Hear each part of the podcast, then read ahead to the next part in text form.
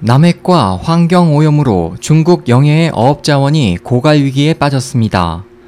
중국 관영 중앙인민 라디오 방송국 뉴스 사이트 안광망은 지난 14일 중국 농업부 발표를 인용해 이제 동중국해에서 잡을 수 있는 생선이 없다는 것은 이미 사실이다. 다른 영해도 같은 상황으로 보인다고 밝혔다고 보도했습니다. 중국 농업부에 따르면 중국 정부가 관할하는 영해 내 가능 포획량은 800만에서 900만 톤이지만 실제 연간 포획량이 1,300만 톤에 달하는 등 남획이 심각해 중국 어업에 큰 걸림돌이 되고 있습니다. 블룸버그에 따르면 세계 최대 어패류 소비국이자 수출국인 중국에서는 지난해 전 세계 식용 어패류의 35%를 소비했습니다.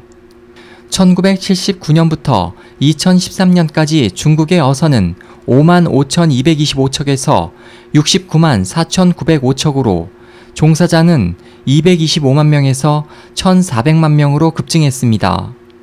현재 중국 어업은 국내 총 생산 GDP의 3%를 차지하고 연간 약 2,600억 달러, 약 290조 원을 중국 경제에 기여하고 있습니다.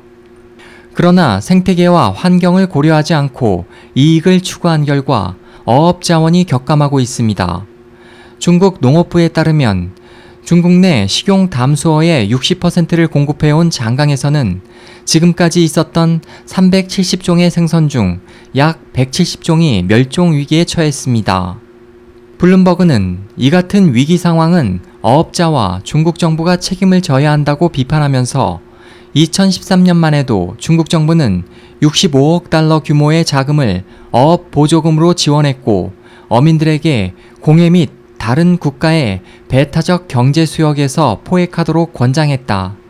중국 인민해방군은 그 같은 정책을 지시하고 어민들에게 GPS 기기를 제공하고 있다고 지적했습니다. 따라서 어업 자원과 기타 천연 자원 획득을 둘러싸고 향후에도 중국 어선이 한국과 일본 그리고 기타 동남아 국가들의 영해를 침입해 지역 간 긴장이 높아질 것으로 블룸버그는 예측했습니다.